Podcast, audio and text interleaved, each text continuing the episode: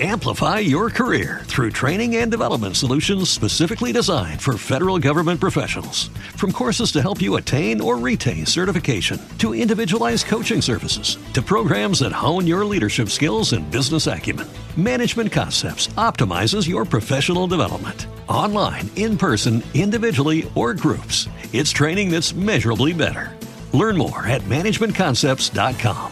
That's managementconcepts.com. 3, 2, 1. En el último episodio escuchamos cómo una persona aparentemente poco agraciada, como es María Mancini, fue capaz de seducir al hombre más poderoso de la época, a Luis XIV. Pero el episodio de hoy te vamos a transmitir cómo puedes tener todos los recursos del mundo, ser una persona muy poderosa y no llegar a seducir a prácticamente nadie. Esa es la historia de María Antonieta. Vamos a por ello. Hacia el final del reinado de Luis XV, toda Francia parecía desesperada por un cambio. Cuando el nieto del rey y su designado sucesor, el futuro Luis XVI, se casó con la hija de la emperatriz de Austria de solo 15 años de edad, los franceses sintieron nuevas esperanzas para el futuro. La joven novia, María Antonieta, era bella y rebosante de vitalidad. De inmediato cambió el clima de la corte, que había sido corrompido por los excesos de Luis XV. Incluso la gente común, que aún no lo había visto, hablaba con entusiasmo de María Antonieta. Los franceses, hartos de la cantidad de amantes que habían dominado a Luis XV, deseaban servir a una nueva reina. En 1773, cuando María Antonieta recorrió por primera vez las calles de París, una muchedumbre entusiasta rodeó su carruaje. Ella pensaba, qué afortunada soy anotándolo en las cartas a su madre. Por, con esta sencillez, con tan poco coste, recibir tanto afecto. En 1774, el rey Luis XV falleció y Luis XVI ascendió al trono.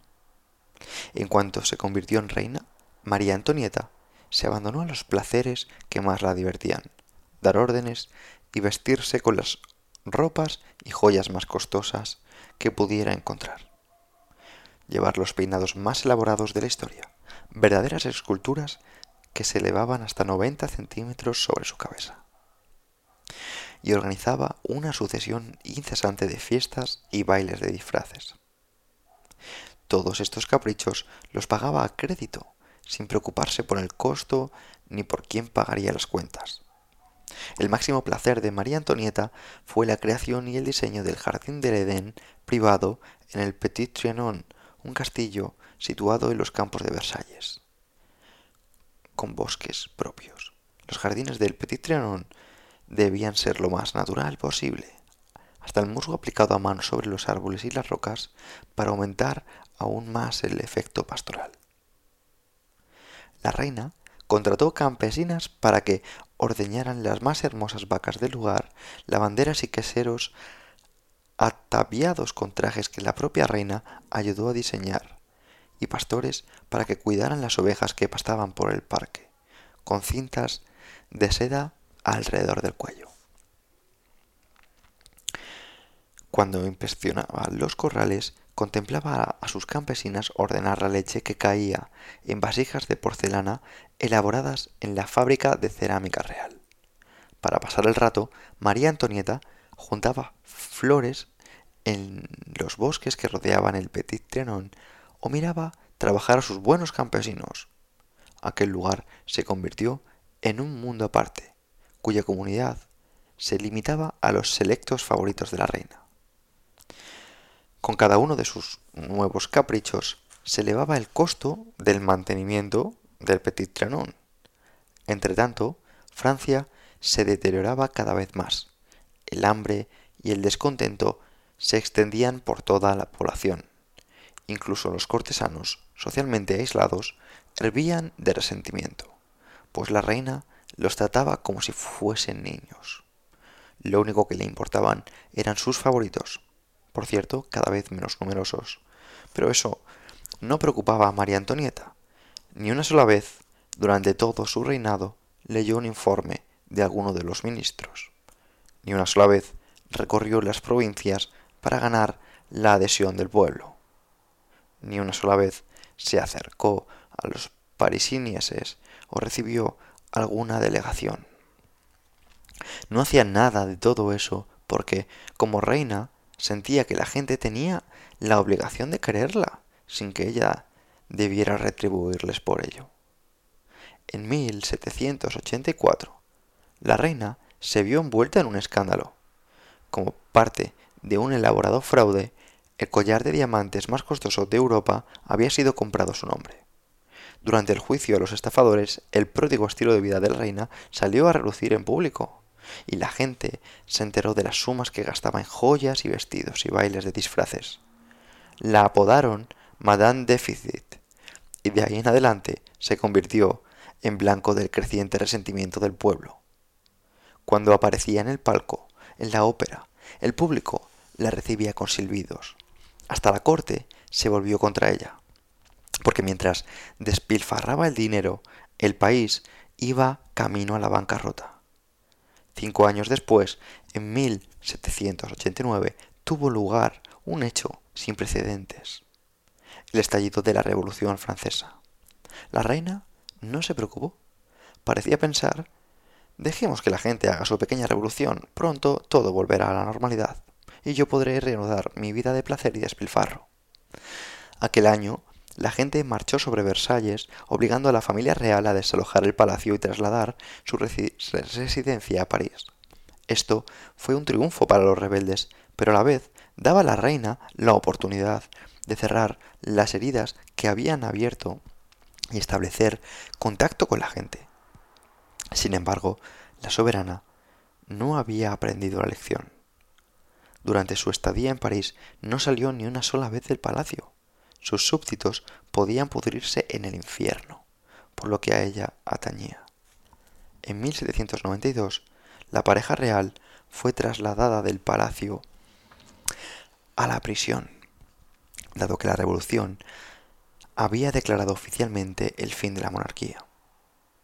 Al año siguiente, Luis XVI fue juzgado, hallado culpable y ejecutado en la guillotina. Mientras María Antonieta aguardaba la misma suerte, ni un alma salió en su defensa. Ni uno de sus amigos de la corte, ni uno de sus otros monarcas en Europa, que, como miembros de las familias reales de sus propios países tenían muy buenos motivos para demostrar que no se podía hacer una revolución sin recibir el castigo correspondiente. Ni siquiera su propia familia, incluido su hermano, que ocupaba el trono de Austria. Se había convertido en una paria en el mundo. En octubre de 1793 se arrodilló en la guillotina sin asomo de arrepentimiento, caprichosa y desafiante hasta el final. Desde muy joven María Antonieta fue peligrosamente malcriada. Como pequeña princesa de Austria no conoció otra cosa que mimos, elogios y adulaciones. Como futura reina, se convirtió en el centro de atención de la corte francesa. Nunca aprendió a agradar o a complacer a otros, ni a actuar de acuerdo con la psicología de cada uno. Nunca tuvo que hacer el menor esfuerzo para conseguir lo que deseaba. Y como toda persona mal criada, desde muy pequeña se convirtió en un monstruo de insensibilidad. María pasó a ser el punto focal en el cual se concentraba la insatisfacción de todo un país, porque resulta muy irritante una persona que no hace el menor esfuerzo por intentar ganarse el afecto del prójimo, aunque no sea más que con el fin de manipularlo o engañarlo. Y no crea que ella representa una época ya pasada, ni que la actitud de María Antonieta no es frecuente hoy en día. En la actualidad, este tipo de persona abunda muchísimo. Son personas que viven en su propia burbuja, convencidos que han nacido para, para mandar, que han nacido para ser reyes. Son los reyes del mundo y, todo, y todos nosotros debemos atenderlos. No muestran consideración por nadie y pasan por encima de nosotros, muestran prepotencia y arrogancia. Son malcriados y consentidos de niños y de adultos siguen creyendo que todo debe caerles del cielo. Están seguros de su encanto y no hacen el menor esfuerzo por agradar, por seducir o persuadir a los demás. Debemos recordar, como comentamos en el último episodio, que no solo tenemos cinco sentidos como son los ojos, los oídos, la vista, tacto o, o el olfato, sino que somos capaces de percibir otras señales, otras ideas de otros seres humanos solo si estamos dispuestos a rebajar nuestra vibración para percibir la suya. Esto requiere humildad, requiere no sentirte un rey por un rato, requiere reducir la arrogancia. Y para muchas personas es un auténtico reto. Espero que distingas la historia de María Antonieta de la de María Mancini des cuenta de que puedes tener todos los recursos del mundo, puedes estar rodeada de reyes y príncipes, puedes tener belleza y estar casada con un hombre muy poderoso y no significar nada para nadie, o ser como María Mancini, con menos recursos, poco agraciada, y ser una persona que puede seducir a un rey. Hasta aquí el episodio de hoy. Muchas gracias. Hasta la próxima. Amplify your career through training and development solutions specifically designed for federal government professionals. From courses to help you attain or retain certification, to individualized coaching services, to programs that hone your leadership skills and business acumen, Management Concepts optimizes your professional development. Online, in person, individually, or groups, it's training that's measurably better. Learn more at managementconcepts.com. That's managementconcepts.com.